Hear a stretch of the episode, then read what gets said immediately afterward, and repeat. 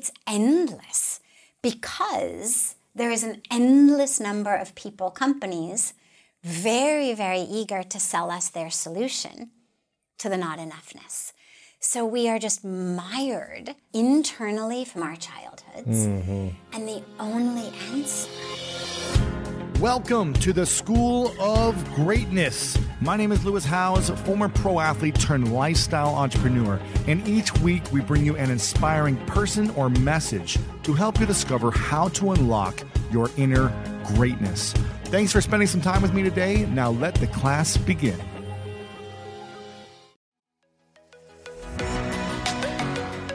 Apple Card is the perfect cash back rewards card. You earn up to 3% daily cash on every purchase every day. That's 3% on your favorite products at Apple, 2% on all other Apple Card with Apple Pay purchases, and 1% on anything you buy with your titanium Apple Card or virtual card number. Visit apple.co slash card calculator to see how much you can earn. Apple Card issued by Goldman Sachs Bank USA, Salt Lake City branch, subject to credit approval, terms apply. I don't know about you, but when around 3 p.m. hits, I find myself craving the right refreshment to get me through that mid afternoon slump. New Pure Leaf Zero Sugar Sweet Iced Tea is full flavored sweet tea, but without the sugar and the calories. It might take several bottles for you to believe that a delicious sweet tea can really have zero sugar and zero calories. But you know what they say life is full of surprises, or in this case, full of flavor. New Pure Leaf Zero Sugar Sweet Iced Tea. Try it to believe it. For 20% off, off your next 12 pack, head to Amazon and use promo code 20PureLeaf. That's promo code 20 P U R E L E A F for 20% off. Okay, quick math. The less your business depends on operations, on multiple systems, on delivering your product or service, the more margin you have and the more money you keep. Obvious. But with higher expenses on materials, employees, distribution, and borrowing, everything costs more. So to reduce costs and headaches, smart businesses are graduating to NetSuite by Oracle. NetSuite is the number one cloud financial system bringing accounting, financial management, inventory, HR into one platform and one source of truth. With NetSuite, you reduce IT costs because NetSuite lives in the cloud with no hardware required, accessed from anywhere. You cut the cost of maintaining multiple systems because you've got one unified business management suite, and you're improving efficiency by bringing all your major business processes into one platform, slashing manual tasks and errors. Over 37,000 companies have already made the move. So do the math. See how you'll profit with NetSuite. Backed by popular demand, NetSuite has extended its one-of-a-kind flexible financing program for a few more weeks weeks. Head to netsuite.com slash greatness. netsuite.com slash greatness. Again, head to netsuite.com slash greatness.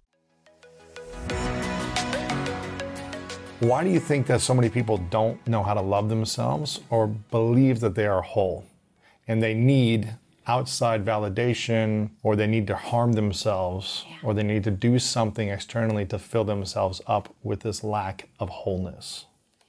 Beautiful. And interestingly, it goes right into my story in terms of for me to give you something that isn't just theoretical, mm-hmm. in terms of what I know and how I know this.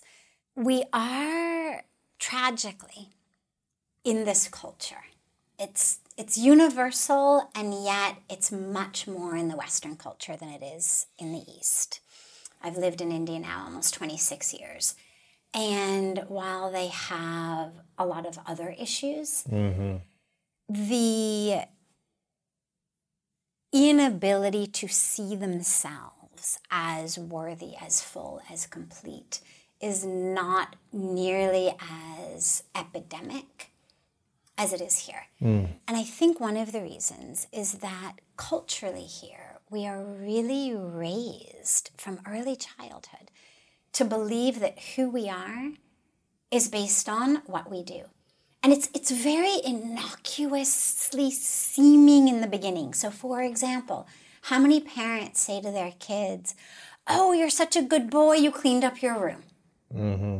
You did right? your homework, you cleaned you your room. You did your homework, you got an A on an exam. You did something that has made you a good boy. You didn't do it. Your room is a mess. You are a bad boy. Mm. Or even if it's not quite so verbal. You come home with an A on the exam. What do you get? Oh, come here, give mama a big hug and kiss. You get hugged, you sit on the lap, you're given milk and cookies or whatever. You know, food as love might, however that might manifest in your house. But you're given all of this love, all of this embrace, all of this sense of you are worthy as a being. And then you come mm. home with an F on an exam or an F on a report card. And even if you're fortunate enough not to live in a home where you get beaten or punished severely, you certainly don't get told, oh, come here, sit on mama's lap, you are wonderful. And so, what we learn at a very, very young age, and then it just continues, is my value, mm-hmm. my worthiness, my deservingness of love is based on what I do. And when I do it right, I do it well, I succeed by whatever the standards are. I am worthy, mm. worthy of love, worthy of occupying my place on mom's lap becomes planet Earth. Right.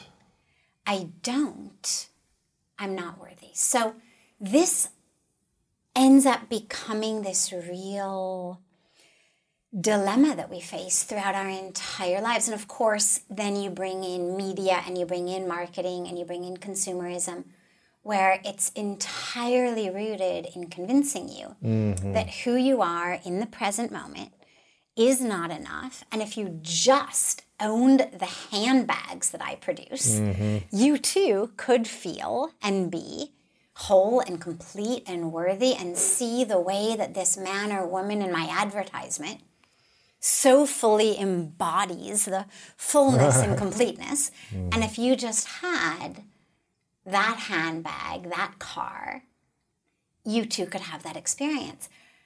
But I first have to make you feel like you're not whole. You're not enough. You're lacking. You're lacking. Otherwise, why in the world would you spend your precious financial resources on yet another pair of jeans, car, handbag, mobile?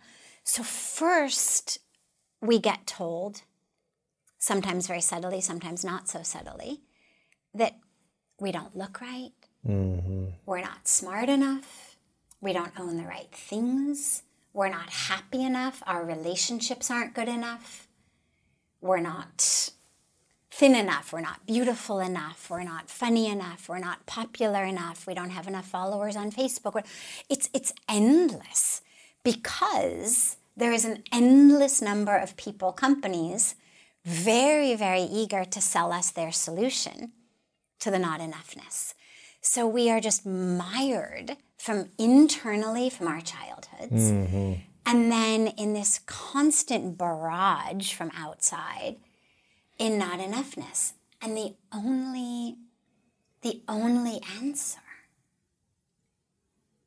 is to dive deeply. Mm. And this is the only thing that I found. I mean, when I when I came to India, and obviously we'll get more into the story later on, but when I came to India at the age of 25, I absolutely felt I was not enough, that there was something inherently wrong with me.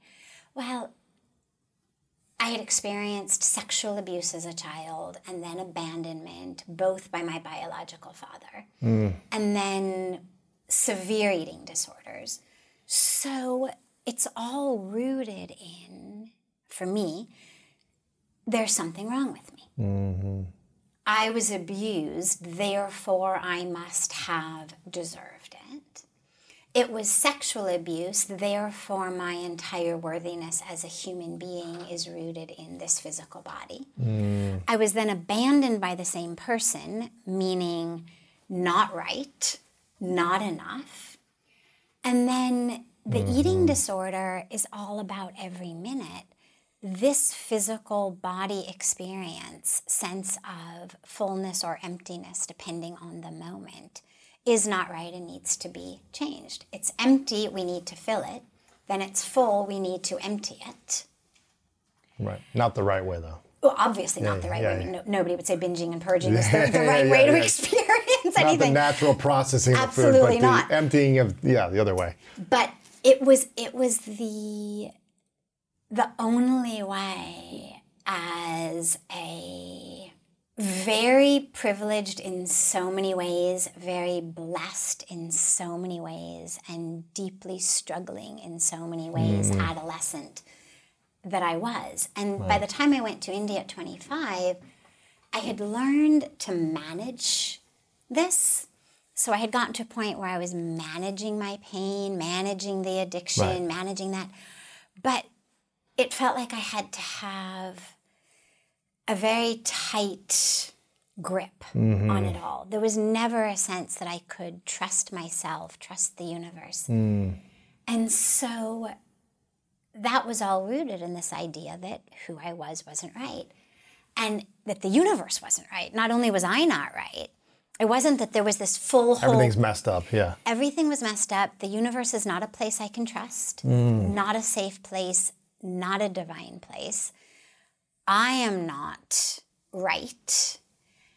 Physically, emotionally, psychologically, I mean, on any level, I'm not right.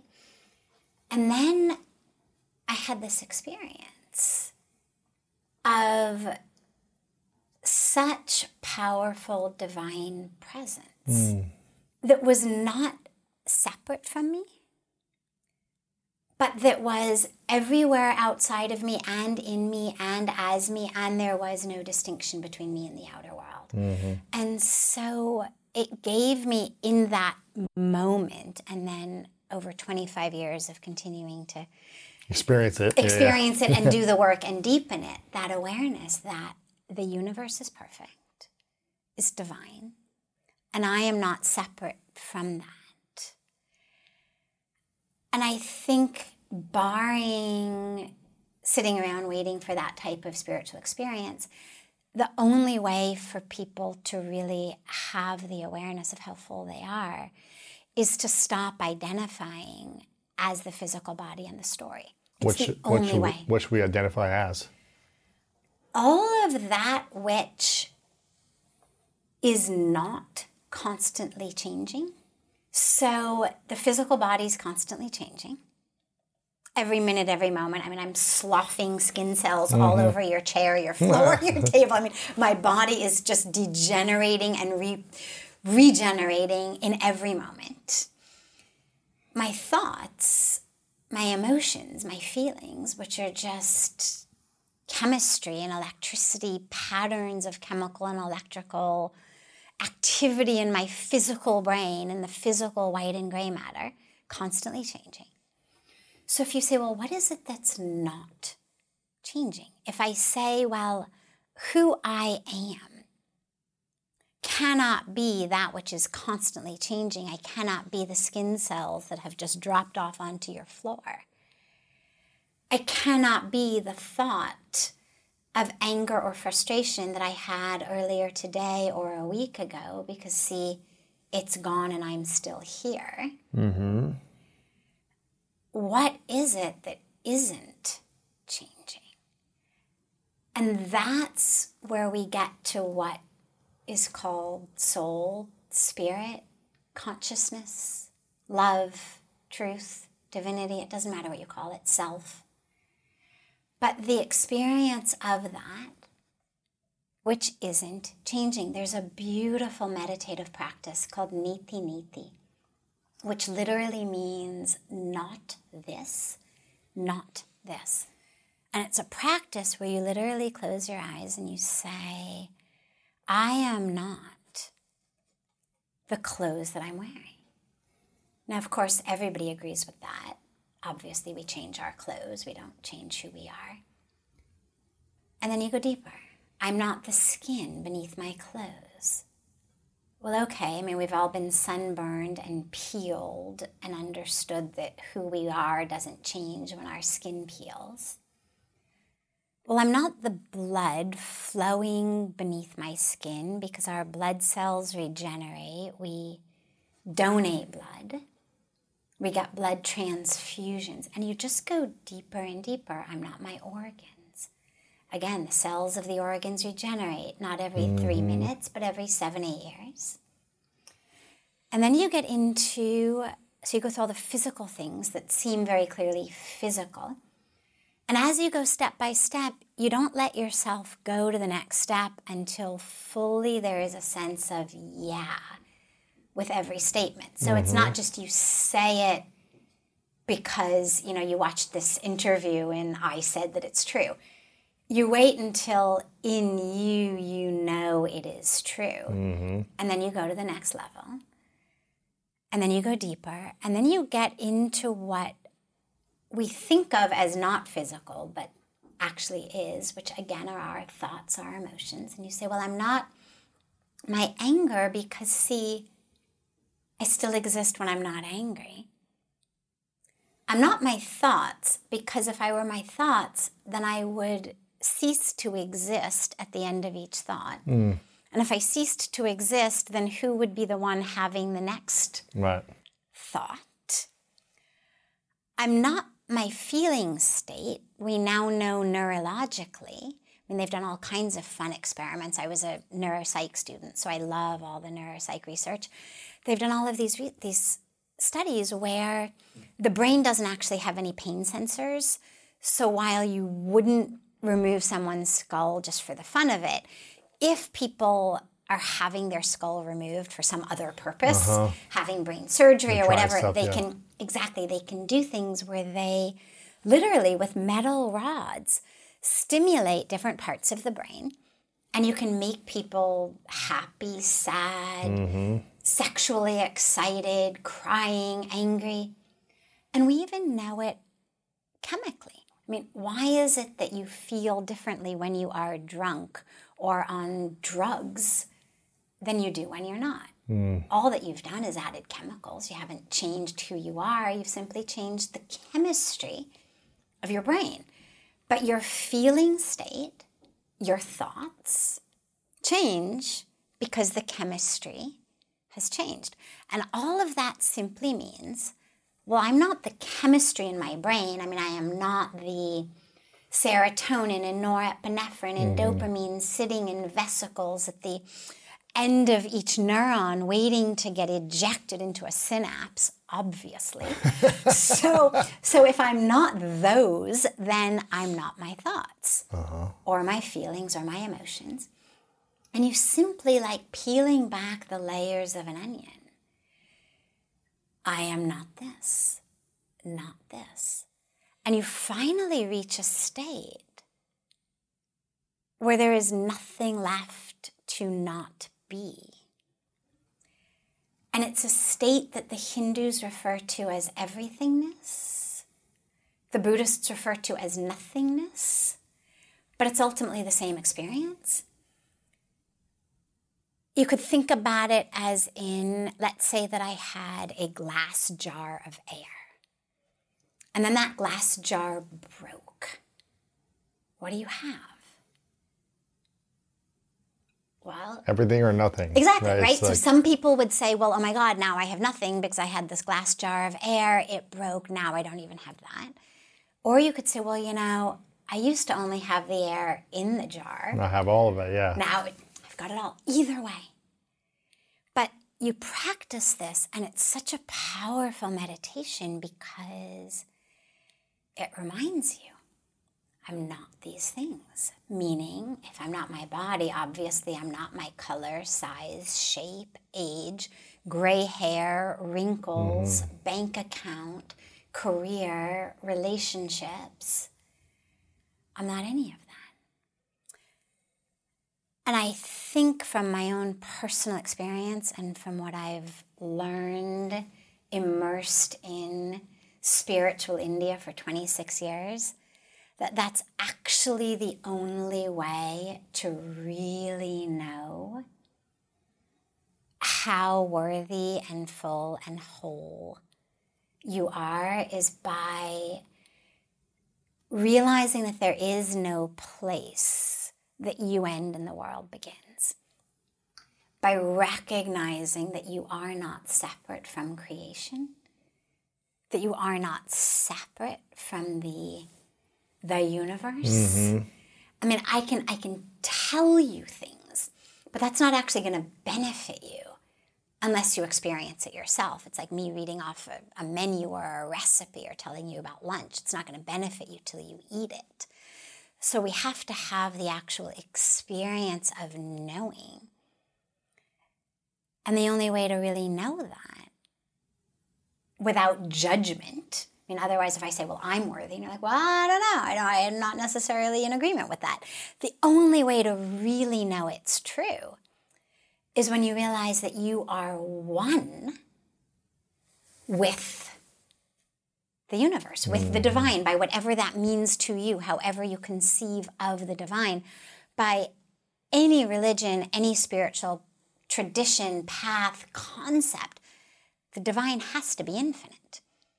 I mean, if God lives in a box, then it's not God, it's mm-hmm. something else that lives in a box. Right. So to realize that you are not separate from that which is infinite, you know, the, the core mantra that's given so frequently to meditators is just so hum. So on the in breath, hum on the out breath. And it means I am that. Capital T that. I am that. I am the creator. I am the creation. I am the universe. I am perfection. I am wholeness. I mean, I am that. Mm-hmm. That's beautiful. I think it's hard for people to quiet themselves enough to even think that process, to, to practice that process of I'm not my hair, I'm not my skin, I'm not this. Yeah. I think most people are so concerned with the the pressure or the stress of life or the responsibilities that a lot of people don't take that time, at least in the in this part of the world. So how what is something people can do if they don't, you know, live in India, uh, if they have these stresses mm-hmm. to consistently remind themselves that they are infinite, that they are infinite love, life, truth you've got to give it time. I mean, mm-hmm. I'll, I'll give you also some practices throughout the day, but those only work when you've got a foundation. Mm-hmm. And it takes some time, but here's the thing, Lewis. You, you know, we're all busy, but we are, we're running in the wrong direction. Mahatma Gandhi said so beautifully. He said, What is the point of running so fast when you're running in the wrong direction? Mm-hmm we've got all of this speed, but we have no direction. I mean, it's like saying, I know I've got this broken leg, but I don't have time to go to the hospital and actually get it set because I've got all these errands I have to do. You'd be like, well, you know, ultimately, in the long run, it's going to be so much easier to run your errands when you can walk. yeah, yeah rather than be on crutches or with a walker or in a wheelchair. I mean, in the in the not so long term, not even talking about next life, talking about next month, One of my favorite parts about my job is that I get the opportunity to travel a lot. And in fact, I'm recording this right now while I'm in Mexico. And actually, I was thinking about something that I wanted to share because I get a lot of questions from so many people about different side hustle ideas. So here's one for those of you out there that are on the go a lot like I am or traveling a lot. When you're staying in your Airbnb on your trips, have you ever thought about how you could be making extra money by hosting through Airbnb while your home is vacant? If you're interested in an extra stream of income, Airbnb hosting is an easy place to start, and it's like giving your home some company while you're away. Your home might be worth more than you think. Find out how much at airbnb.com/host. So listen, we all know life is full of yada yada, like those quote unquote free trials that somehow still charge your card for something, or when companies have those sneaky gotchas hiding deep in the fine print. And I know you've dealt with yada yada before, like those bills that keep going up and up for no reason at all, or when budget airlines promise a cheap fare but then charge you for every little thing until you realize you're paying more than you would have somewhere else. And yes, it is possible to outsmart yada yada, like triple checking airline deals to make sure all you need is already included, but you don't take yada yada in life. So don't take yada yada from your wireless provider. Metro by T Mobile has no contracts, no credit checks, no surprises, and nada yada yada. Stop by one of over 6,000 Metro stores nationwide. When you get a new car or a new home, your first reaction might be to say things like, oh yeah, or I can't believe it, or booyah. But what you really want to say is the one thing that can get you the help you need. Like a good neighbor, State Farm is there. State Farm is there with the coverage you need for your car, your home, and even boats, motorcycles, RVs, and other things that matter to you. With a State Farm agent, you know someone is there to help you choose the coverage you need. With so many coverage options, it feels good knowing you can find what fits for you. And when you need ways to get help, State Farm gives you options there too too, in person or on the phone with your local agent or on statefarm.com, where their award winning app, State Farm, lets you do things your way. So when you need help protecting the things that matter most, remember to say, like a good neighbor, State Farm is there. If you give it a few days now, you actually go to the hospital and you actually let them set the leg and you mm. actually deal with maybe having a plaster on it for a little while or whatever it may be what you're going to find is that as you move through the rest of your life, everything is easier. Mm-hmm.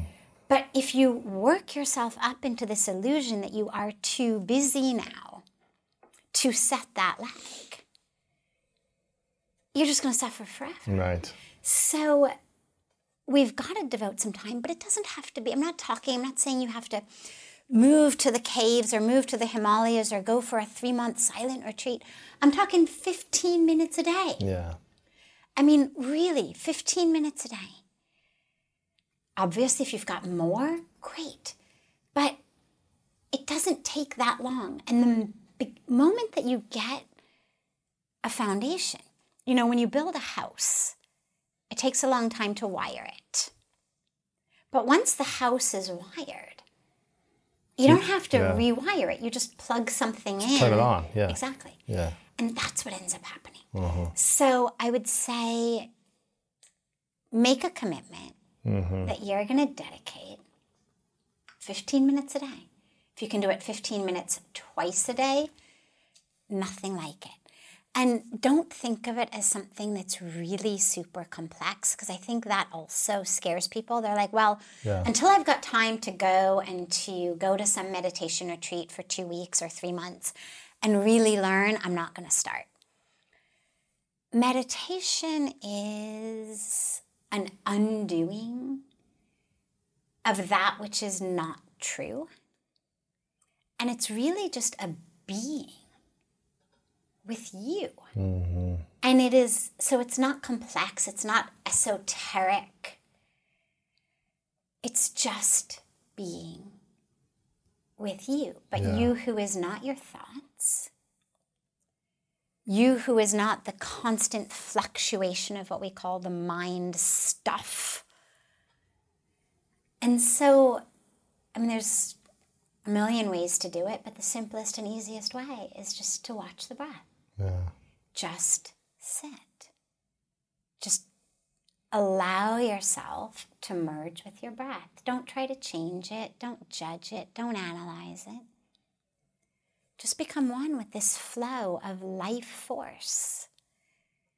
And what happens that's so beautiful when you do that is, you know, you begin by realizing, okay, I am inhaling, I'm breathing in from outside into inside, and I'm exhaling from inside to outside. But as you do it, slowly, slowly, that border and boundary between inside and outside dissolves. And there is no inner and there is no outer. Mm-hmm. And there just becomes breathing. And you've got this experience of that oneness with the world. And it may simply begin as losing the awareness of where your thigh ends and the pillow begins. Mm-hmm. You know, it's not like you're going to necessarily have that full experience on the first time, but simply being able to be present with the breath. And then using, for example, a mantra of just so hum, I am that. Or it can be anything, doesn't matter, whatever works for you. It can be one, two. Nobody should feel like, well, I'm, you know, anti religion, I'm anti Sanskrit, I'm anti everything. No problem. One, two. In, out. I mean, whatever you want to do, but just something to give the mind something other than what's for breakfast, what am I going to wear, who said what about whom, and you just do it. Yeah. And what it does is it connects you to a place within that isn't constantly changing. And hmm. then you do it again at the end of the day. And I like to think of it actually as a as a putting on of a of a wetsuit because then of course the question becomes well okay so then but then how do I live that through the day? So, you know, say you've got this deep beautiful experience of meditation in the morning. But then you've got to go and you've got to be the CEO of a company, or you've got to be the mail clerk, or you've got to be the window washer, or you've mm-hmm. got to be someone's wife or mother or daughter in law, or whatever it may be. You got to play the role. And so I, I have a practice, a personal practice, and when I share, could call it the wetsuit practice. And it really is, it's a practice of putting on a wetsuit. Because what I love about wetsuits is they don't keep you dry. Yeah, you're wet. You're wet. It allows in a tiny little bit of water that your body warms up such that when you dive into the cold ocean, you stay warm. Not because you are dry and disconnected from the ocean, but because your energy has been able to not necessarily warm the entire ocean, but warm enough of it, that part which is inside your wetsuit, to enable you to stay warm mm-hmm. in a cold ocean. Right. And so I think about putting on a wetsuit in which your energetic being mm. Transmits love and peace into this wetsuit. And on days that you're feeling enervated, you know, not so full of energy, you may think of the wetsuit as really, really close to your body. On days that you're just feeling full of love and joy and peace and just th- this channel, well, you may think of the wetsuit as being, you know, 10 feet outside your body Yeah, or yeah, 100 yeah. feet outside your body. But whatever it is, you move through the world with that such that you've got a role that you're playing. You can think of it painted on the outside of your wetsuit. It's the CEO wetsuit, the policewoman wetsuit, Sure, the sure, whatever sure. it is wetsuit costume that you're wearing. And then at the end of the day, you take it off. Cuz you don't want to you don't want to forget mm-hmm. about who you are and what are the roles that you play. That you're not the CEO. Mm. You're not the window washer. It's a role you're playing. It's the particular role that has been given to you at this particular Season of life. Yeah. exactly, mm-hmm. exactly this act in the play. Yes. And so It's not who you are, it's the role you're playing. Exactly, exactly. But you hold who you are in this wetsuit experience so that there is a costume, a role. Recognize that you play it, but you don't forget who you are. And, you know, as far, well, first, when you come home at night, then you take it off, you mm-hmm. reconnect. But throughout the day, I love, I love moments to remember. And so, for example, before you eat anything, before you drink anything, before you go to the bathroom, before you do whatever it is that you may do a lot of times a day. Are you a chauffeur? Well, before you turn the key in the ignition, whatever you do, right before you do that, just take 30 seconds and reconnect. Mm. And whether you say it's a reconnection to gratitude, to love, to spirit, to the divine, whatever concept works for you, just reconnect. Mm-hmm. Tie it into things that you do all day long. And then just keep reconnecting. reconnect, set an alarm on your phone to buzz every half an hour, whatever it may be. But use the world to remind you. Yes, the reminders. Yeah. Mm-hmm. It sounds like the first 25 years of your life, there was a lot of challenge, suffering, pain, adversity, masking to try to relieve the pain and not deal with the pain, and suppressing of emotions, which turns into depression of emotions. Sounds like it. Yes. Um, when was the moment you realized you didn't have to suffer anymore? Hmm. And how long did that last for until you suffered again? Hmm. What a great question. So, I'll never forget being 19 years old and coming out of a hospital. Actually, it was on Olympic Boulevard. And it was the second hospital I was in for hmm. bulimia. Mm-hmm.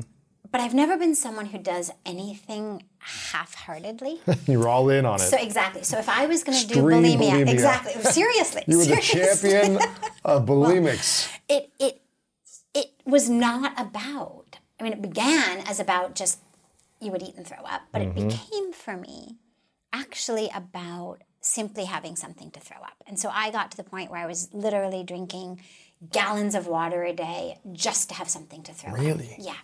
Um, a lot of people think of bulimia as just sort of a I eat and then I feel guilty or there's some complex about it and I don't want to gain weight and so I purge. For me, it was all about the getting out that which was inside. Wow. The idea that I somehow could get out pain and anger and fear and not enoughness Interesting.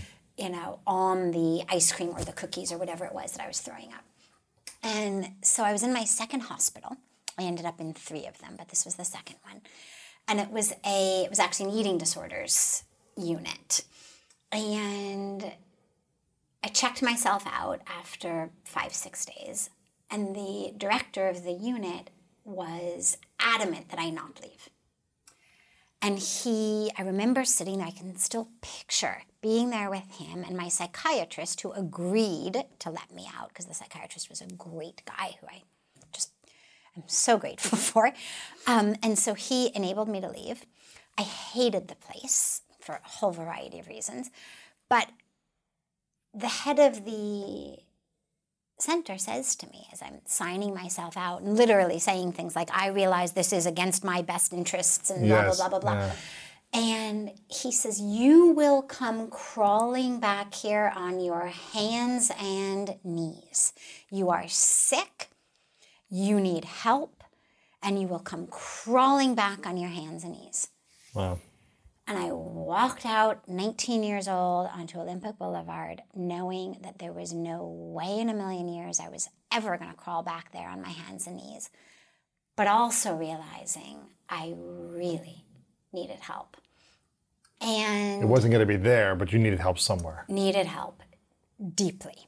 And so over the next six years, through a whole bunch of different therapists, psychologists, an additional hospital, et cetera, et cetera, I had gotten to a point that I alluded to earlier where I was managing the situation. I no longer was drinking gallons of water to have something to throw up. I had learned to keep my food down, but it was all about management. It was about planning, planning meals. I mean, there were whole systems of how you did this thing Wow. because what I was told was this is always going to be on your shoulder. And this will be your thing. Always on your shoulder. You can learn to manage it, but you will always have this. And so I really believed that managing it was the very best that I was going to get to. And the truth was, everybody I knew was managing their lives. Not everyone was bulimic, but everyone had things that they were just uh-huh. managing. Whatever it was, people were just managing their lives. Some were managing better than others, But the idea that you could actually be free, that that suffering could actually end, not simply be managed, was something that never occurred to me. Interesting. Yes, with a death hmm. grip on my food, my relationships, my schoolwork, my mind, I could manage. But freedom? Right. Obsessive control of our, yeah. Th- I mean, there was no way in my mind that I actually could be free. Yeah, life had to be controlled. I mean, it had to be controlled. And whether it was, you know, driving back home from halfway to my PhD program to make sure I had turned off the coffee pot, or whether it was my meals, or whether it was my relationship, life had to be controlled and managed because the universe couldn't be trusted. Mm. Because I couldn't be trusted. Right. My parents couldn't be trusted, my friend, whatever. whatever it was, what I had learned was from the abuse, from the abandonment, because it had happened at such a young, impressionable age.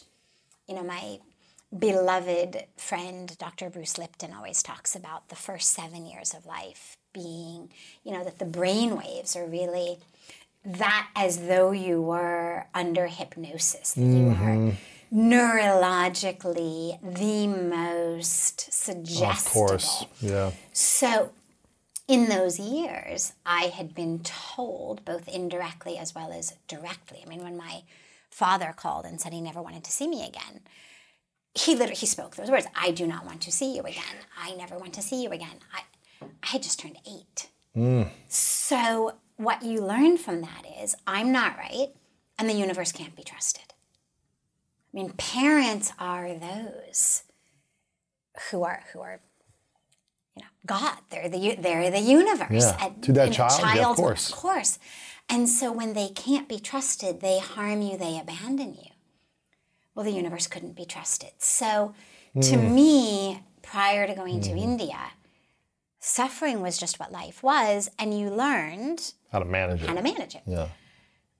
when I got to India and landed up in Rishikesh as the very first place we actually went, and I was standing on the banks of this river, the Ganga River, what here we call the Ganges, but the Ganga River. And I didn't even know that the river was holy. I didn't know anything. It was September 1996. There was no internet. I mean, we had email, but there was no Google. We had a 500 page Lonely Planet guidebook Sure. That I opened in Delhi and said, Rishikesh. I can still picture it. I'd finally found a place that served actual filter coffee rather than Nescafe, for which I was feeling Sure. deeply excited.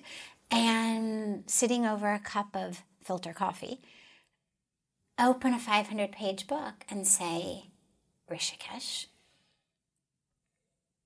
We get there. And after putting bags down in the hotel, I said, I'm going to go put my feet in the river. Hmm. I was always a nature person mountains, forests, trees. I mean, I was never religious. I was never one of those who even say, Well, I'm not religious, but I'm spiritual. I was raised in a Reformed Jewish family. I was bat mitzvahed, but it was much more about the culture. Like it was about making my grandparents happy. It was never about God. Right. It was about the the ancestry, the history, my family, Mm-hmm. The rituals, yeah. exactly. Uh-huh.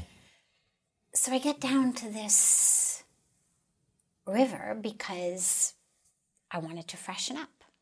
I was hot. I was tired. We had you know, Traveled. traveled. Yeah, it was hot. It was sweaty. We had had to carry all of our bags across the bridge because the driver had not told us there was a boat. Um, he had just said, "You cross bridge," not mentioning, "Oh, there's this motorboat that actually will take, Take you you there. across." There's coolies. Nothing. So we had carried our luggage all across the footbridge over the river, and I said, "I'm going to go put my feet in the river." Just be with the river, be with the mountains. They had always been for me my place of spiritual refuge.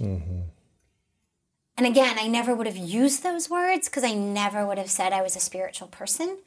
But when I was in the Bay Area, when I was at Stanford, when I was in Palo Alto, Muir Woods, the Redwoods, um, I mean, the, the, whole sort of span yeah. from Big Sur up to the it's Mendocino beautiful. coast was the only place you would find me on weekends, mm-hmm. holidays. All I wanted to do was be in the forest. Yeah. So I come down to the river and I get to the banks of this river thinking I'm just going to take off my shoes and freshen up.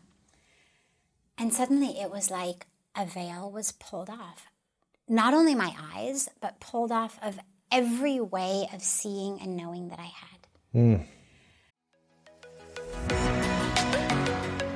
Range Rover Sport leads by example. Picture this assertive on road performance meets commanding all terrain capability. That's the third generation Range Rover Sport, which is the most desirable, advanced, and dynamically capable one yet. This vehicle redefines sporting luxury, offering an instinctive drive with engaging on road dynamics and effortless composure. Now available in sleek, new Stealth Pack, Carpathian gray exterior wrapped in satin protective film with black accents and black brake calipers. Inside the Range Rover Sport, advanced cabin technologies like active noise cancellation and cabin air purification offer new levels of comfort and refinement. And let's not forget about the award winning Pivi Pro infotainment system. Enjoy a dynamic drive in total comfort with optional 22 way adjustable, heated, and ventilated electric memory front seats with massage function. Wow, that's like a spa day while on the go. Design your Range Rover Sport at LandRoverUSA.com.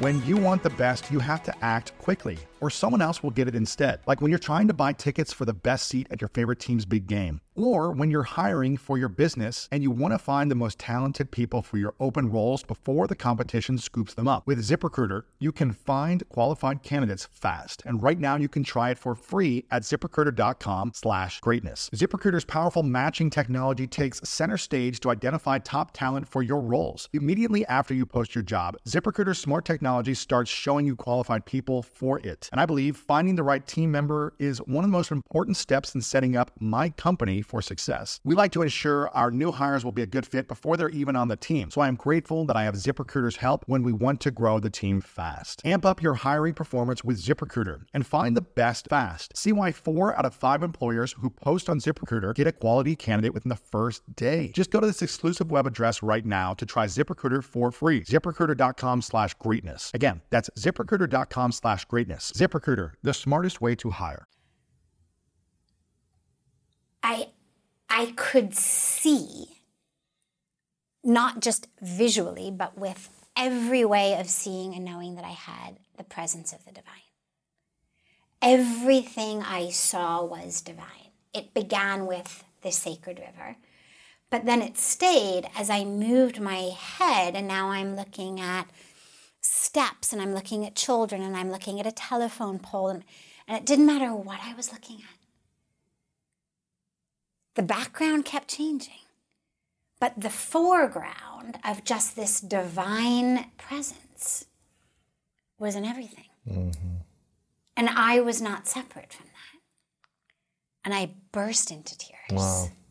I mean, just sobbing, sobbing.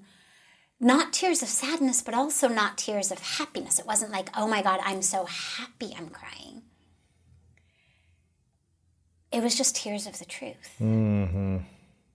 And I would say that was the first moment that I realized experientially and intellectually, even though at the moment my entire intellect had been just turned to cream cheese. I mean, I, mm. there was there was no intellect. I was nonverbal. I couldn't put together a sentence for weeks.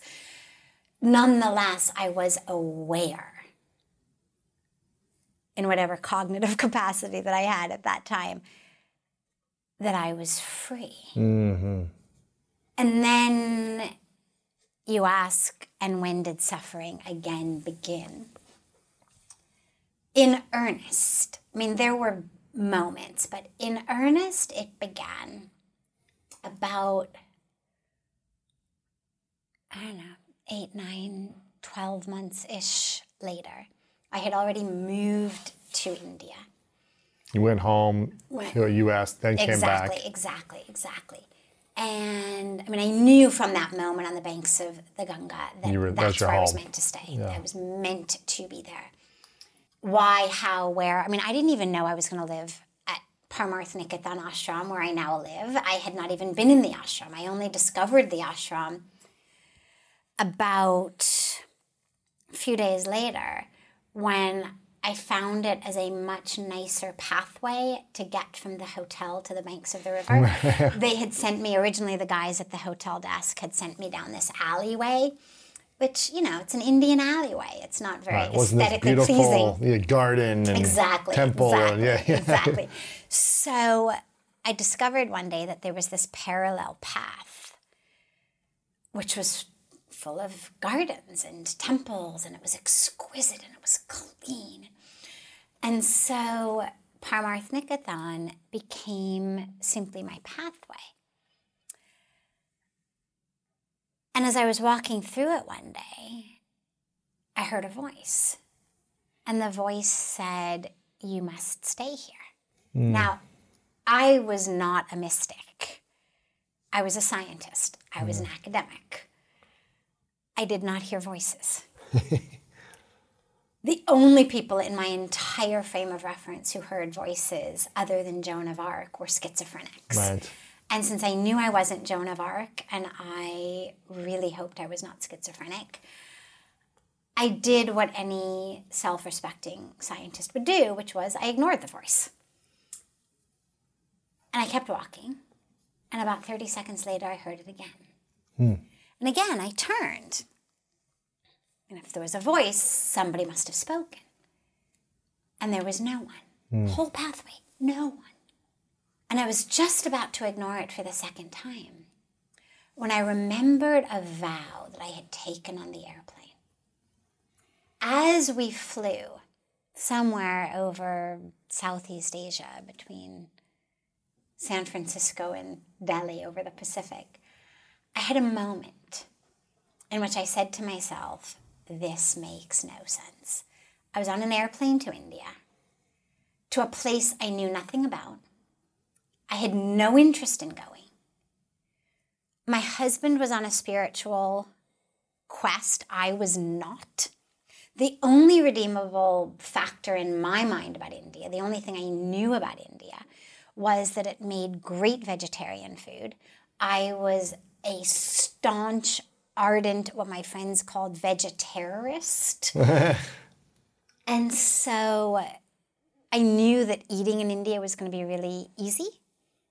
And so I had agreed to go. But somewhere over, somewhere in Southeast Asia, I had this moment of this makes no sense. I was never a wanderer. When I was a, I was a straight A student.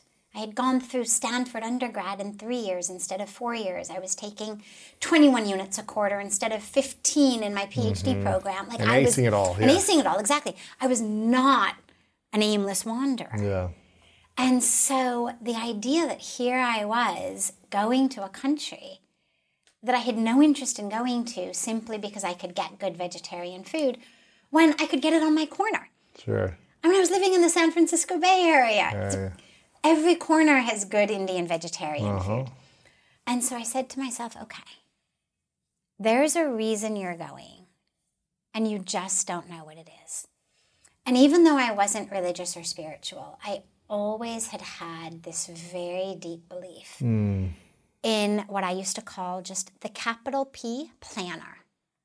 It seemed to me that the universe itself, the simply scientific workings of the universe, seeds becoming trees and caterpillars becoming butterflies and just everything doing its thing.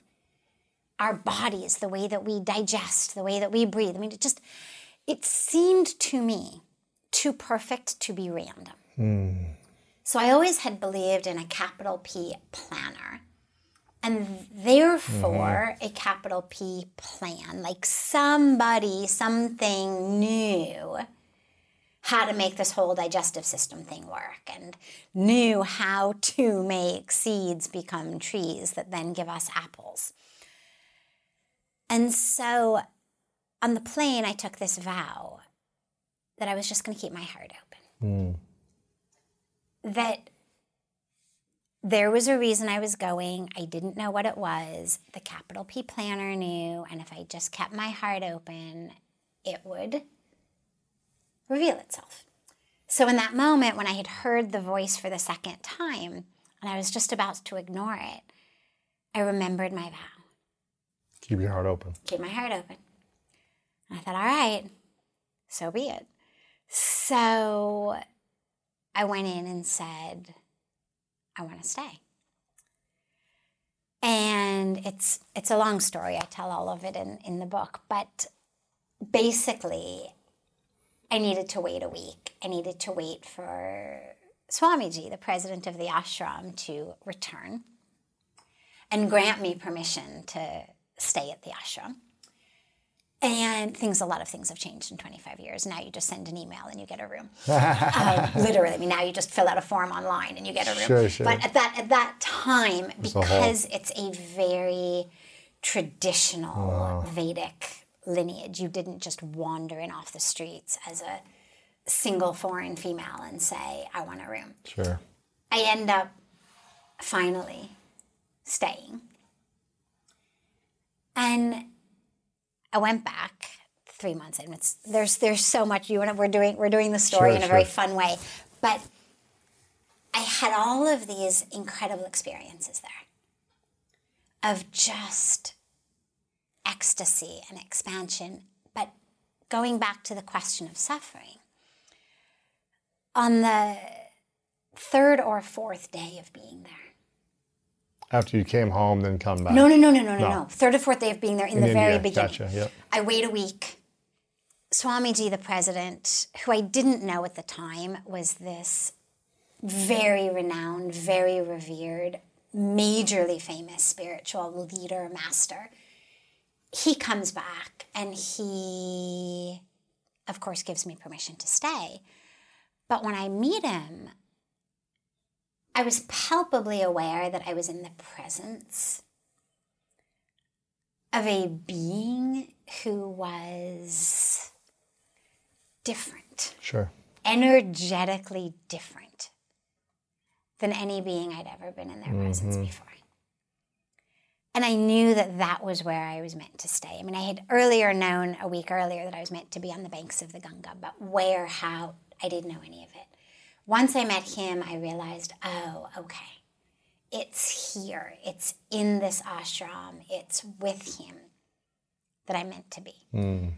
So I stay. My husband ends up traveling all over. He was not interested, much to my dismay, actually. I thought I had found the right ashram and guru for him, but he was not interested in anything that I had found. Sure. So he needed to forge his own path. So he was off traveling. And after a few days, I asked Swamiji about fear. Simply because it was the time of darshan where he met people.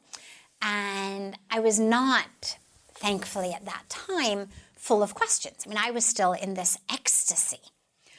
But here we were one day where there was still time left on his hour, and people were done and had gone. And he turns to me and he says, Yes.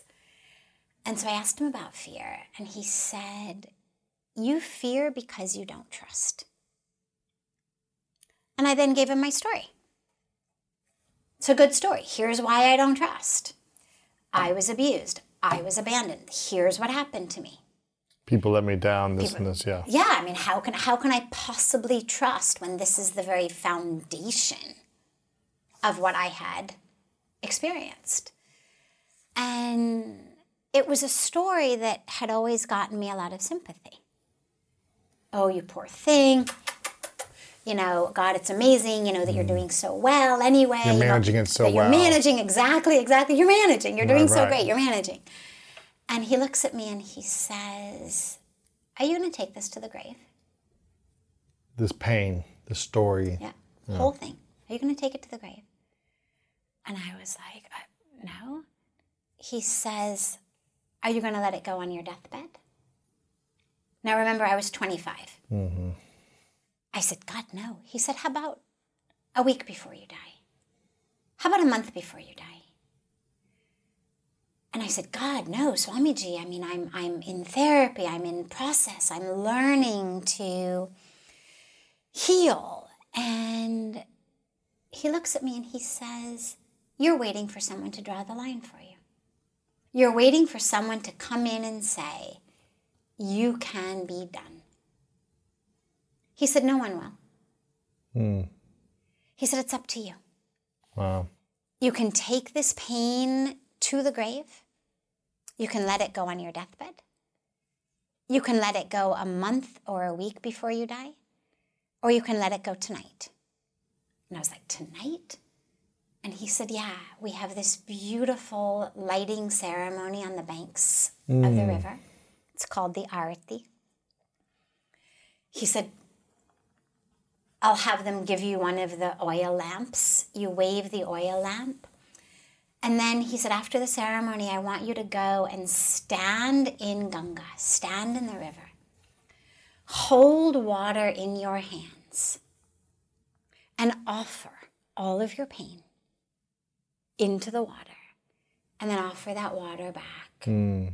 into the river. And I spent that entire afternoon in this. I mean, it's so embarrassing to admit it almost 26 years later, but in this deeply arrogant, condescending, Western centric, over educated, over indoctrinated mindset of, oh, just give it to the river, sure, sure. you know, just as though it were an apple core rather than.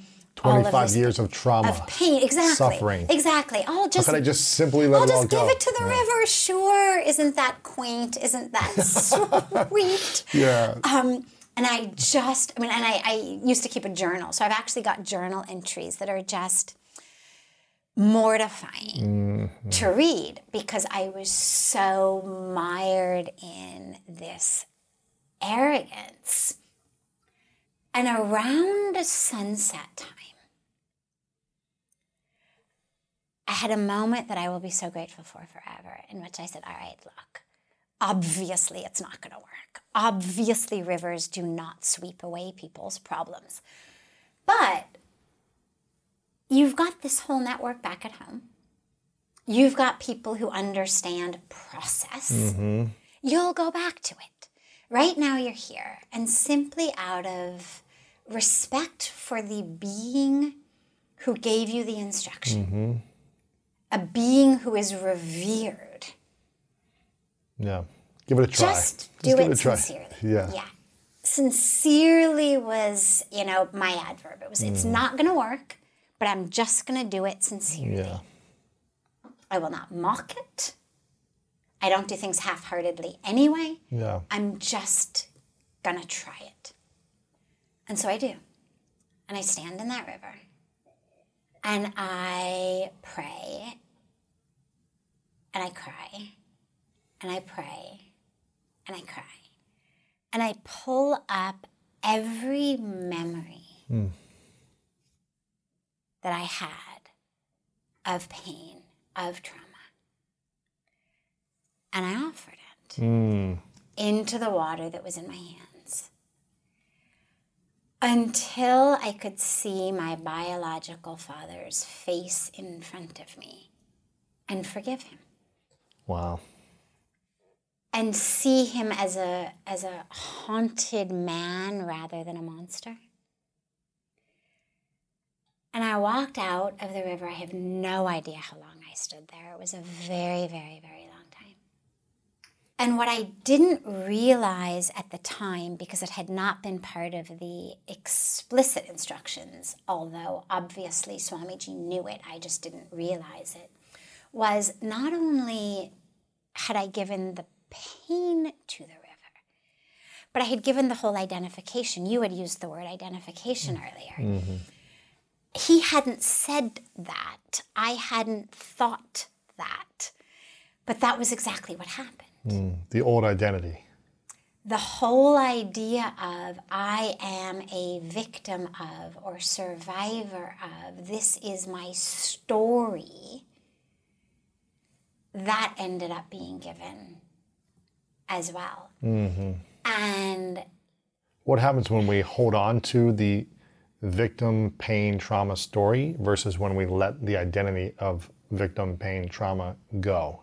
well, it's the difference between being free and being stuck. Yeah. if I've got an identity as one who was harmed, even if I say I'm no longer living in the emotional reality of pain and anger, but nonetheless, I've got the mm-hmm. story of it, well, then I can never be free. Hmm. I mean, those are then the boundaries and the borders of what is possible in my life. Yeah. I am the one who was harmed, betrayed, lied, cheated, got the short end of the stick, whatever our story may be. So, how do you tell your story now so that it doesn't become something that you're identified as, but Yeah. this was an older identity? Like, how do you phrase it? Because language is powerful for the mind and the heart. How do you, how do you do that? So that's really interesting because. So obviously, you tell your story in the book, and you're sharing your story and now. for and- 25 years, I hadn't. I mean, that's why people who know me were so shocked to read the book because people were like, oh my God, I had no idea. Mm-hmm. And there were people who felt felt as though I had been less than honest we're telling the full story. that I hadn't for 25 years said, oh, and by the way, this is what I had experienced. Yeah. And the reason that I had not was it no longer was my story. Now, I have to just go back for a moment, which was I spent many, many, many months after that happened trying to find it again because, in the really interesting workings of my own brain and psyche, I was just convinced that there was no way that had happened and that I had mm. simply repressed it, suppressed it, With Capella University's Flex Path learning format, you can earn your degree online at your own pace and get support from people who care about your success. Imagine your future differently at capella.edu. This show is sponsored by BetterHelp. I've learned the hard way that constantly holding on to your emotions and repeatedly choosing to not talk about your feelings will only make you feel worse and worse. And up until about 10 or 11 years ago, I was afraid to talk about my trauma that I experienced. And I know we all carry around different stressors, big and small. And when we keep them bottled up, it can start to affect us negatively. But therapy is a safe space to get things off your chest and to figure out how to work through whatever's weighing you down. And if you're thinking of starting therapy, give BetterHelp a try. It's entirely online. It's designed to be convenient, flexible, and suited to fit your schedule. Just fill out a brief questionnaire to get matched with a licensed therapist and switch therapists anytime for no additional charge. Get it off your chest with BetterHelp. Visit betterhelp.com slash Lewis today to get 10% off your first month. That's betterhelp, H-E-L-P dot com slash L-E-W-I-S.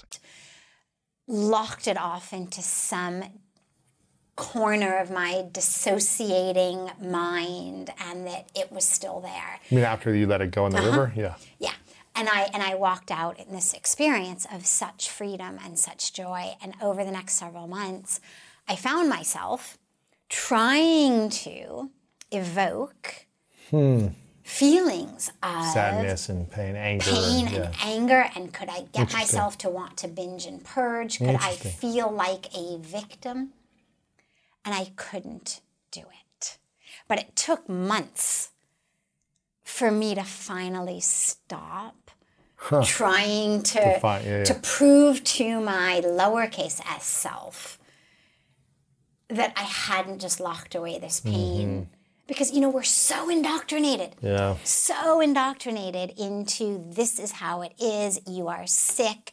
You are a victim. You are an addict. You are suffering. You are that the idea of freedom hmm. was so inconceivable to me that I couldn't, you know, my my lowercase s self couldn't easily accept that it had happened. And my capital S self was just full of such love and compassion. Peace and I, I harmony. rem- and I remember these internal experiences of sort of the uppercase S self in me being like, sure, no problem. Yeah, you want to remember that? Sure, sure, you will go there again, no problem. Because, like, if you need to do that to prove to yourself that it doesn't trigger you, mm, okay? Mm-hmm. So, So how do we tell our the story? the story, right. So I hadn't told the story for 25 years. I finally told it through the book in a way in which it's a telling of a story. I did try to get back in touch with the emotion. Mm-hmm. Because, see, even though it's no longer on a deep level my emotion, empathically, I can still connect to the young girl Right. To whom that happened. It's not like she has ceased to exist. Right. It's just she's not me. Right. You've outgrown her. And so But, it, but is she still inside of you? Is there a young five, seven, eight, ten year old inside of you that had an experience? Inside is such an interesting question because when you say inside, can I can I connect with her empathically, deeply in a way that mm-hmm. enables me to write a book full of what she was feeling? Absolutely. Can I tap in, tune in, reconnect? Absolutely. It has not become unavailable to me but it no longer is the way that I self identify, the mm-hmm. way I move through the world. It no longer is part of my experience of either lowercase s self or capital S self. So I, I tell the story as her, but mm-hmm. then as her who as she who has morphed Has evolved. into me. Yeah. Exactly. And the reason that I did tell the story finally was because I, re- and I did it very consciously because I realized. I mean, to me, if you had asked me 15 years ago, I would have said, or yeah, even 10 years ago before I started writing it, are you ever going to share this? I would have said, well, if someone ever specifically asked me, I've never lied about it, I would never lie. If someone were going through it and said, you know, have you ever, I certainly would open up and share. But because it's not how I identify, it's just not how I move through the world. And so it's not, mm-hmm. hi, nice to meet you. I'm Sadhvi Bhagawati Saraswati. Oh, and by the way, this is what happened in the first 10 years of my life. Yeah, yeah. And but I realized, I realized something really deep and important, which was that there seemed to be this divide between spirituality and humanity. And that those who are spiritual seemed to be expected to be not human. As in, thou shalt not be hungry, thirsty, tired, upset, frustrated, sexually aroused, whatever it may be, angry. And that those who are any of those things are not yet really spiritual, or worse, disqualified from being spiritual. Mm-hmm. And that, yes, we have beings, my guru is one of them, who really came out of the womb like this. So there are beings like this. And their stories, and of course, before I wrote my memoir, I actually wrote his biography 10 years ago. And it's it's inspiring and it's beautiful and but yet what it doesn't do is make us feel like, oh, I can do that. He did it so I can do it.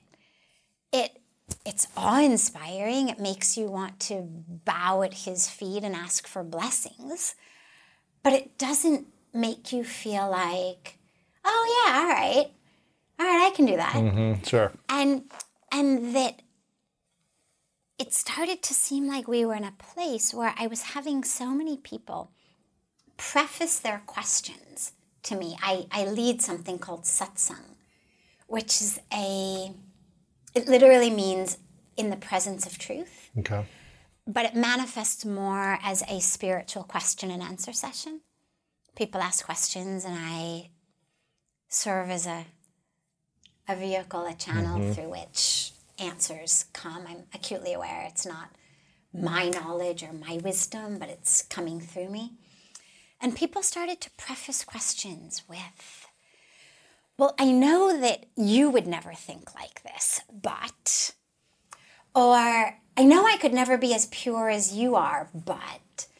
Mm. And I realized, oh my God, not only is this horribly incorrect, factually not true, but it's really detrimental to their spiritual paths. That as long as they can keep me on a pedestal and feel like I'm cut from some different cloth. Mm. It prevents them from having to step up right. to the plate of their own spiritual their higher life. self yeah exactly and that i had a story that was not someone who came out of the womb enlightened right. that was not someone who was not interested in boys or girls or sports or parties or alcohol or drugs or mm-hmm. sex or anything, you know, and I realized that all of these people really had this vision of me as this sort of angel virgin right. who descended from the Stanford clouds mm-hmm. onto the banks of Ganga. And that not only wasn't it true, but it was detrimental to their spiritual mm-hmm. path because they needed to know that if I did it, so could they. Mm-hmm. And that really became the whole point of the book is Hollywood to the Himalayas is physically my journey. But for all of the people reading it, it's not about you having to move from Hollywood to the Himalayas. It's about a shift in how you think from what I call the Hollywood way of thinking, which is you are a body. And this is the answer to the question of how do we let go of our stories. Our stories are this Hollywood way of thinking. You are your body, its size, its shape, its color, its age, its race, its religion, its socioeconomic status, its ethnic background, its gender identity, its sexual orientation, what's in its bank account. I mean, the whole shebang. You are that is the Hollywood way of thinking which leads to suffering. Mm. Because then we are never enough. There's always some way in which we are not rich, successful, happy, funny, thin, healthy enough compared to the visions we're being given on social media or marketing or those we see around us. So it's a constant sense of not enoughness, a constant sense of grabbing. I want more. I'm yearning. I'm never satisfied. Or pushing away. What in mm. Sanskrit we speak about as rag and dvesh, the likes and dislikes, that which I'm pulling toward me, that which I'm pushing away, the yearnings and aversions, you could say, in which we suffer. That's the Hollywood way of thinking. You are this story. And then there's the Himalayan way of thinking, which says you've got a body and it's a temple. We say Sharir ek mandir hai. It means your body is a temple. Take care of it, love it, mm-hmm. honor it, respect it. But you're not it, it's a vehicle. And so when we shift that mindset, and that's what I, through telling my story and how I learn all of the lessons, because of course, after the moment of ecstasy, there's a lot of lessons left to learn. Sure. Oh, I, I actually stopped halfway through a story earlier somewhere on when the suffering had come back, where someone had said something that hurt my feelings. Mm-hmm.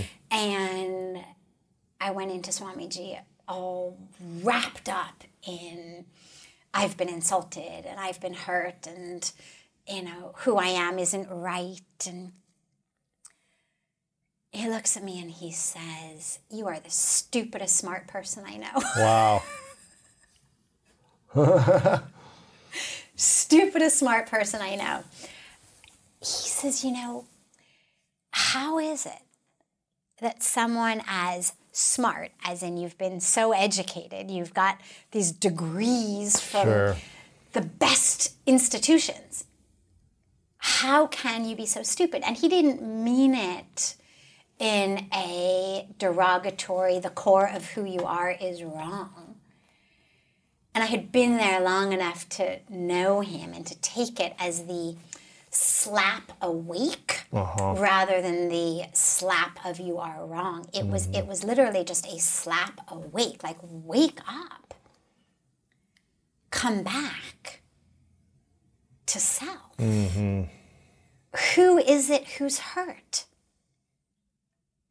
Who is it who has forgotten who you are that suddenly what this person in their ego, in their arrogance, and their karmic drama has said about you? Suddenly that's your story? Hmm. You, you stood in Ganga and you let go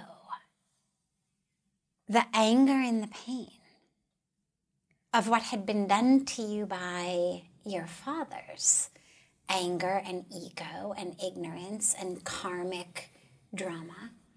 And now here you are allowing yourself to get wrapped up in someone else's karmic drama. Here you mm-hmm. are ready to sacrifice your freedom, your joy, your truth on the altar of someone else's karmic drama. Mm-hmm. They're angry. They're frustrated. They're jealous.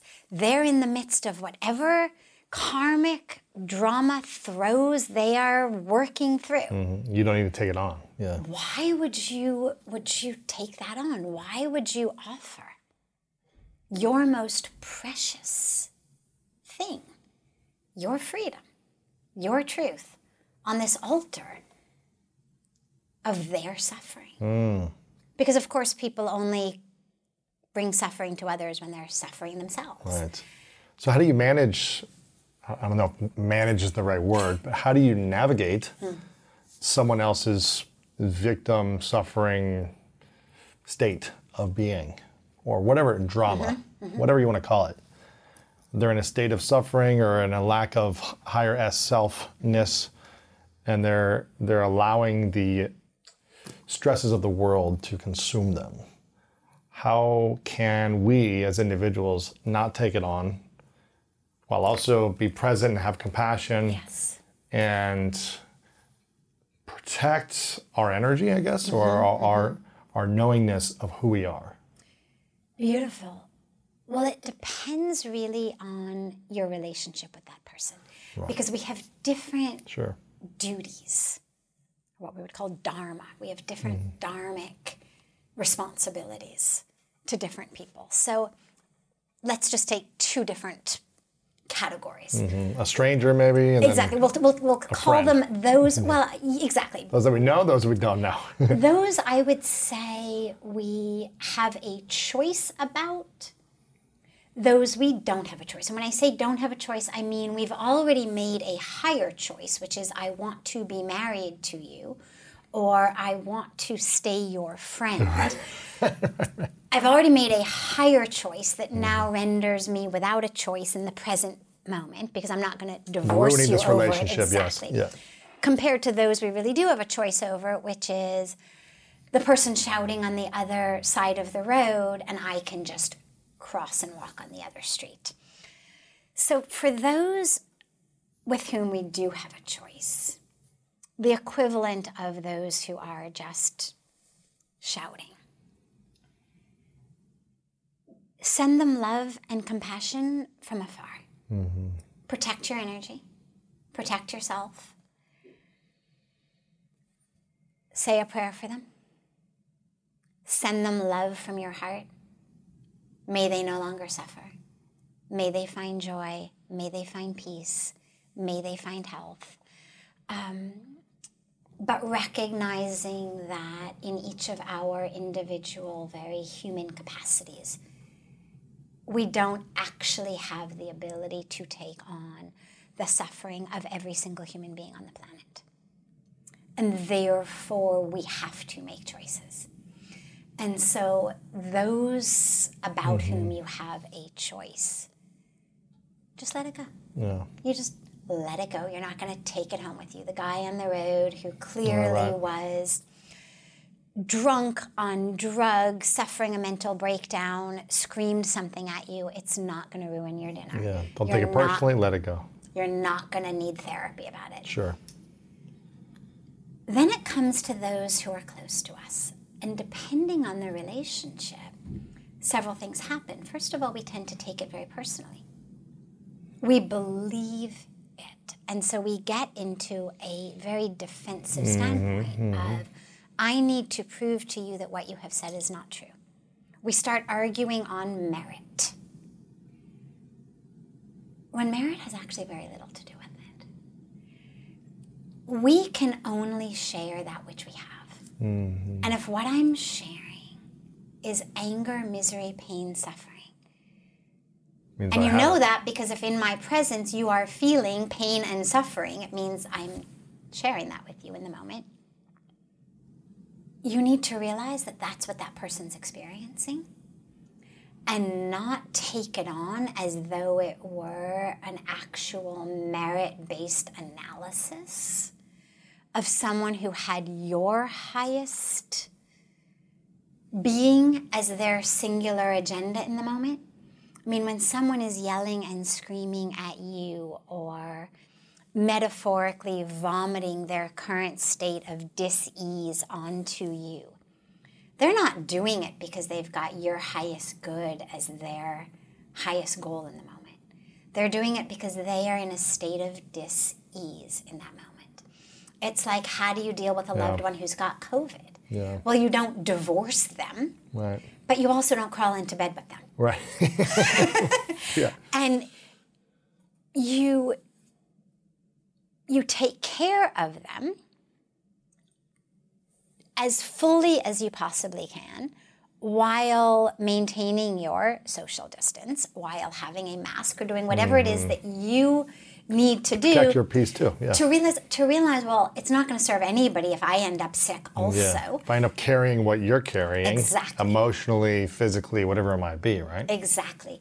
So mm-hmm. we develop the equivalent of sort of metaphoric spiritual masks, which is an ability to be in your presence, to recognize that the coughing, the metaphoric coughing, sneezing, vomiting you're doing is not because of me.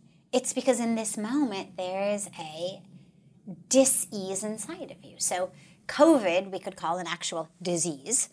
You know, you could look at it molecularly. Sure. But my anger, my pain, my ego, my arrogance, my fear, my story, this is a sense of dis ease. And when I am living in that, suffering with that, I'm going to leak it mm-hmm.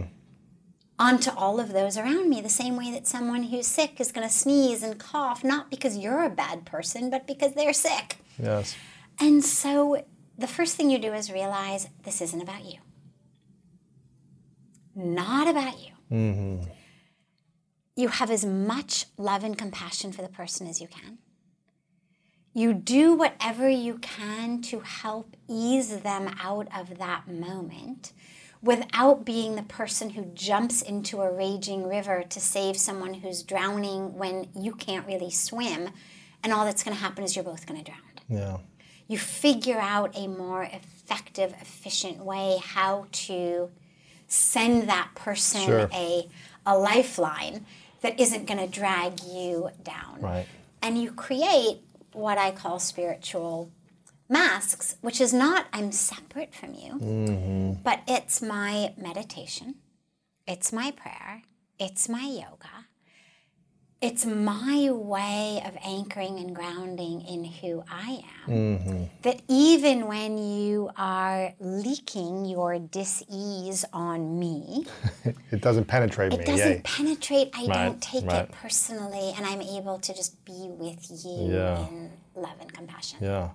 I feel like I could sh- talk for another three hours with you on these topics and dive in deeper, but I want to give people this to start with and also to get your book, Hollywood to the Himalayas, A Journey of Healing and Transformation. And I think if anyone is feeling like they are disconnected to peace, they're disconnected to relief, uh, to their own spiritual truth, then this could be a powerful journey for them to go on and get this book. So make sure you guys get a copy or give it to a friend who might be struggling that could be inspired by this message and uh, by your story. I I think a lot of people can be inspired by your story by you sharing an older identity, stories of an older identity that are no longer you, but by sharing the things that you had overcome.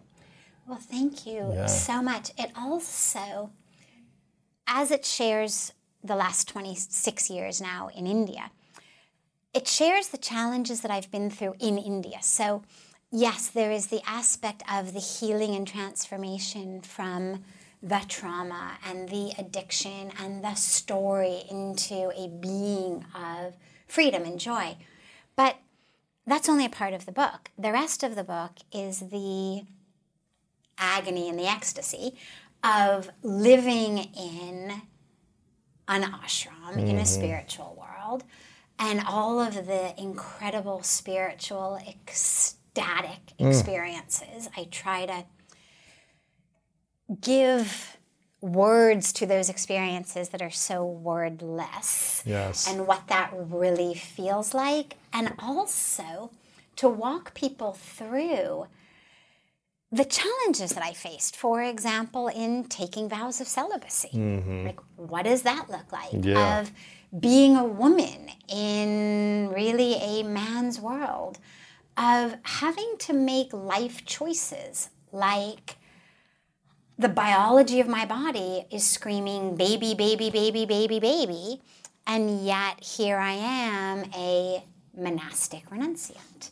And how do you look mm-hmm. at life paths Interesting. and life being not, as I say, a buffet where it's all about, oh, I'd like this and this and this and that, and I'd like to just mush up everything Sure. but actually having to make conscious decisions about the package deals that we're going to live in. Right.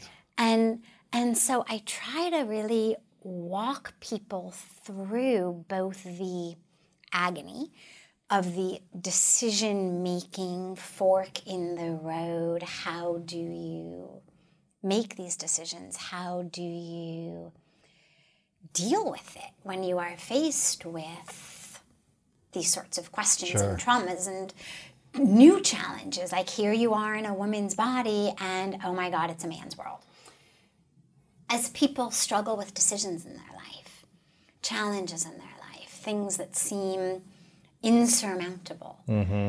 or package deals they're trying to figure out how to merge and what to do. I really walk people through all of these decisions and challenges of how do you do it in a way that honors spirit Yeah. honors truth, honors love, and also honors the very unique and beautiful role that you are here to play Sure. in this particular incarnation with your gender and your ethnicity and your story and all of that. How do you how do you honor both of those? Yeah. So I'm really excited for people to be helped by that aspect of it as well because I've certainly had my beautiful. share of Challenges. Big challenges, Yeah, yes. sure. That's great. I'm excited for people to get the book, uh, Hollywood to the Himalayas.com. And, and where do you spend time on social media? Where should we follow you or connect with you the, the best? So I did also just want to say quickly, Yes. you and I have been saying Himalayas because that is the cor- well. That's the way I heard the- you say it, so I've been saying it correct that way way. to say it. For those of you who have not yet been initiated into the Sanskrit pronunciation Uh-huh. of things, people call it the Himalayas, of Uh-huh. course. Um, actually, in India, they say the Himalayas. Uh-huh. In the same way that we say Ganga instead of the Ganges. Okay. But it also is Hollywood to the Himalayas. So either way is fine. But yeah, the website for the book is Hollywood to the Himalayas or Himalayas.com, where you can learn more about it, download some free chapters. But also, even easier is just to go straight to Amazon or wherever you get your books and order it. On social media, I am at Sadhviji. That's S A D H V I J I mm-hmm. at Sadhviji on YouTube and also on Instagram. Okay, cool. And my website is sadhviji.org. So that's super easy. And on Facebook, I'm the full name at Sadhvi Bhagawati Saraswati. Okay, perfect. We'll have it all linked up as well. Fantastic. And I want to acknowledge you, Sadhvi, for your journey, for your, your journey of showing up for yourself, for your higher truth, for your mission to serve and to go on this experience, which was challenging, uh, but also extremely powerful for you. So I really acknowledge you for everything you've been up to and the things that you've had to overcome and the people you've been able to serve because of this mission. Thank you. You're welcome. You're Thank welcome. you. I'm, I feel so blessed to be able to be a vehicle, a vessel, a channel of healing for others. Yeah. It's it's been so beautiful to heal, but to be able to have that experience be one that brings healing and transformation to others is just such a Yeah. double, triple, It's quadruple beautiful. Yeah, yeah, it's beautiful. Uh, this is a question I ask everyone at the end. It's a hypothetical scenario. Okay. So imagine it's your last day on this physical word, earth, Hmm. uh, many years away. You get to live as long as you want to live, Okay. but eventually it's that last day. And uh, imagine you get to be, see, do, be the channel for everything you, you want to do in your life, right? Uh, you accomplish things you want to accomplish. You're, you're living your life the way you want to. You, you're of service, all the things. They all happen. But for whatever reason, you got to take all of your messages with you to the next place. Hypothetical. The book is gone, this conversation, okay. it goes somewhere else, right? But you have three things you get to share with the world, three lessons from all the, the, the life that you've experienced, all the life you're going to experience until that day. And these are the only lessons you could share and leave, beh- mm. leave behind. Mm. Hypothetical. What would be those three truths for you that you would share? Wow. You should send these in advance. I know. We like to get you on the spot, though. On the we like to spot, get you on the spot. It doesn't have to be perfect. You got to let go of perfectionism here, too, you know? No problem with perfectionism as long as your audience is good with a few moments of silence. Of course. The first is that grace does not discriminate. That whoever you are, mm-hmm. whatever you've experienced, whatever's happened to you, whatever you've done, grace is available for you, mm. there for you, ready for you, waiting for you, flowing to you, mm. through you. And all you've got to do is open yourself. Mm-hmm. If you think about faucet, it's funny, it happens to me sometimes. I'm so used to speaking Hindi, I'm like, the null. No, null, null. Null is Hindi, English, faucet. You think about the faucet being on, but you've got a bucket. In India, everybody bathes with a bucket, so you turn on the faucet and the bucket fills with water. You think you've got the faucet on, but the bucket's upside down. Well, that that water is flowing, but you're not able to benefit from it because your mm-hmm. bucket's upside down. Yeah. Grace is flowing. It's there. No one doesn't have a bucket. There's no buckets with holes in them. All we've got to do is turn our bucket right side up. which doesn't require some very complex set of skills and abilities or training. It just requires an open heart Mm-hmm. and a willingness to let yourself be filled. Yeah. Okay. And the second message would be just love. Just love. Love is the highest truth, the deepest truth, the most powerful, infinite presence on earth. And don't lose your ability to love mm-hmm. because of the nonsense games of your own mind. So don't wrap love up in stories and expectations and dramas. And don't relegate love only to the very select few with whom you've actually chosen to spend your life. Love everyone. Mm-hmm. See that that soul, that spirit, that being, that divine in all. Love trees. Yeah. Love the flowers as they open their petals to the sun.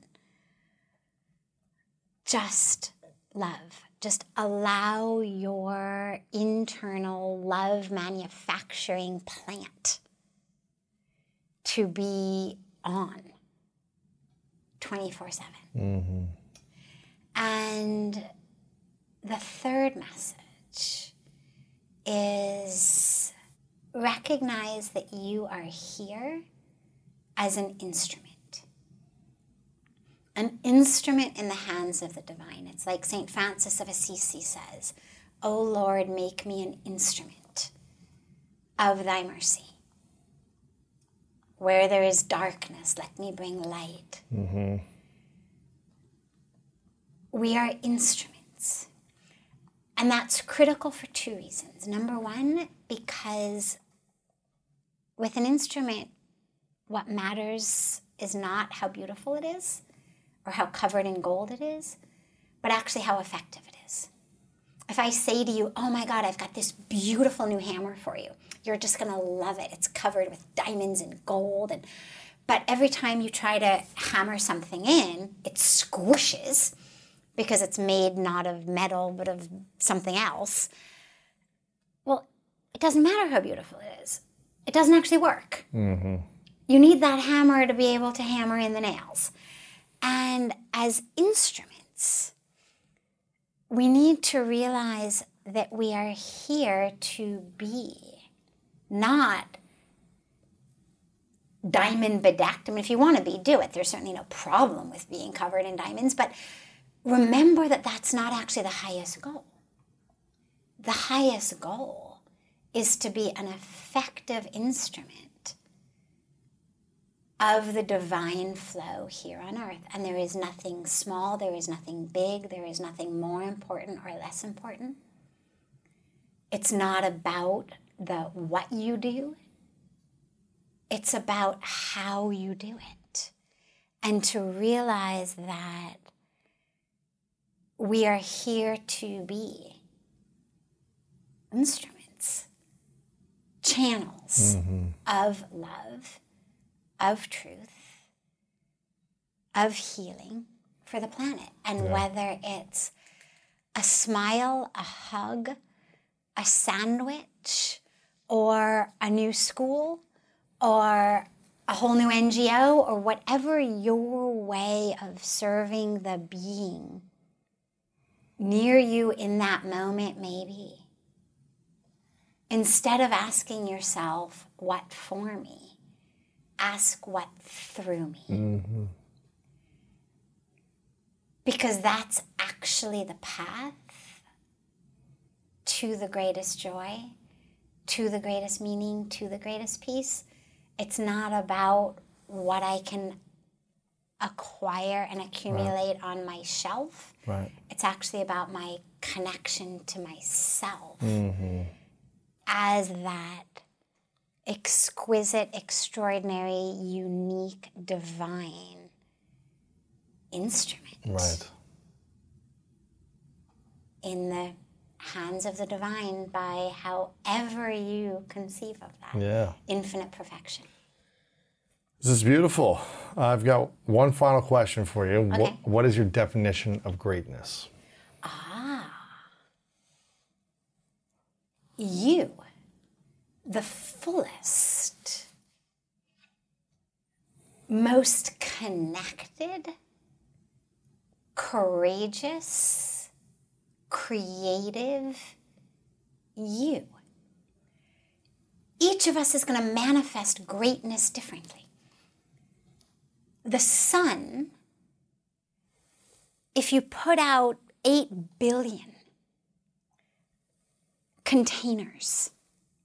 And there are different sizes and different shapes and different colors, and some have water and some don't have water. Each of them is going to reflect the rays of the sun in a different way. You're going to have 8 billion different reflections mm. of that light of the sun. Greatness is each of us as our vehicle, vessel, instrument in our unique size, shape, incarnation, being the reflection of, the manifestation of that light. And it's going to manifest differently for every single being. But in order to manifest it, all we have to do is be connected mm-hmm. to our true self. And in that connection, we develop courage. Yeah. Because when I'm connected, then I know. You know, it's like the tree. I mean, I think about nature all the time, and you think, okay, well, so if you say, what is greatness in a tree? Well, in some trees, greatness is to grow 600 feet up. But in some trees, greatness is to grow sideways. Right. Because that tree knows my light is not up. Even though the light of every other tree around me is straight up, my light is over here. Mm-hmm. And by some amazing, amazing plan of the capital P planner, even though trees are supposed to grow up, that tree knows how to grow horizontal to the ground until she finds her light. Mm-hmm. And so Yes. Having that connection to yourself, to your truth, to have the courage to grow and to become and to be who you are in your light. And then all of the exquisite creativity that that then gives us of how to share that with the world. Yeah. Beautiful. Sadhvi, thank you so much for being here. I appreciate it. Well, thank you, Lewis, and thank you so much for bringing this greatness to the world because out of all of your viewers and all of your community, every one of them is going to have a different way to manifest that greatness. And so beautiful that you dedicate your life to making sure that regardless of what language they speak, regardless mm-hmm. of what walk of life they're from, regardless of what their characteristics or their inclinations may be, that you're going to provide something for everyone. You know, we we say frequently when we talk about the infinite nature of the divine that it's like a mother who really only has the interest of her children eating their spinach. Mm. And for one child, she's got to bread it and then fry it. For another child, he likes it raw in you uh-huh. know a ranch-like dip, and a third child likes it just steamed. And she's going to actually cook that spinach in five different ways for five different children with five different taste buds. Yeah. Because all she cares about is they've got to eat their spinach. Sure. And it's like you're doing that. You're providing all of these different speakers and different teachings and different teachers and different channels of the same truth for all of your different people so that each of them can get it in the way that's most digestible and enjoyable for them. I appreciate it. So thank, you, so much. Doing my best. I appreciate it. Thank you very much. Thank you so much for listening. I hope you enjoyed today's episode and it inspired you on your journey towards greatness. Make sure to check out the show notes in the description for a full rundown of today's show with all the important links. And also make sure to share this with a friend and subscribe over on Apple Podcasts as well. I really love hearing feedback from you guys, so share a review over on Apple and let me know what part of this episode resonated with you the most. And if no one's told you lately, I want to remind you that you are loved, you are worthy, and you matter. And now it's time to go out there and do something great.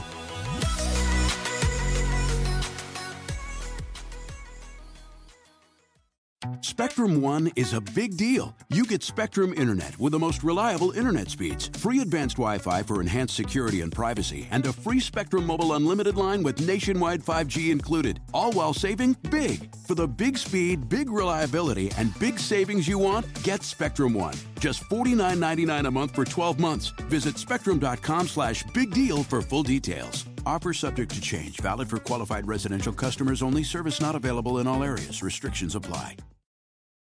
On this episode of Plant Killers, we'll explore one nation's most notorious fruit and vegetable killer, bad dirt. What makes bad dirt so bad? The answer? The ingredients. But fear not, true crime enthusiasts. This story has a happy ending. New Miracle-Gro organic raised bed and garden soil. It's made with quality organic ingredients from upcycled green waste like compost and aged bark. Unlike the other guys who can't say the same. Looks like bad dirt's murdering days are over. Thanks to Miracle-Gro. Join us next time on Plant Killers.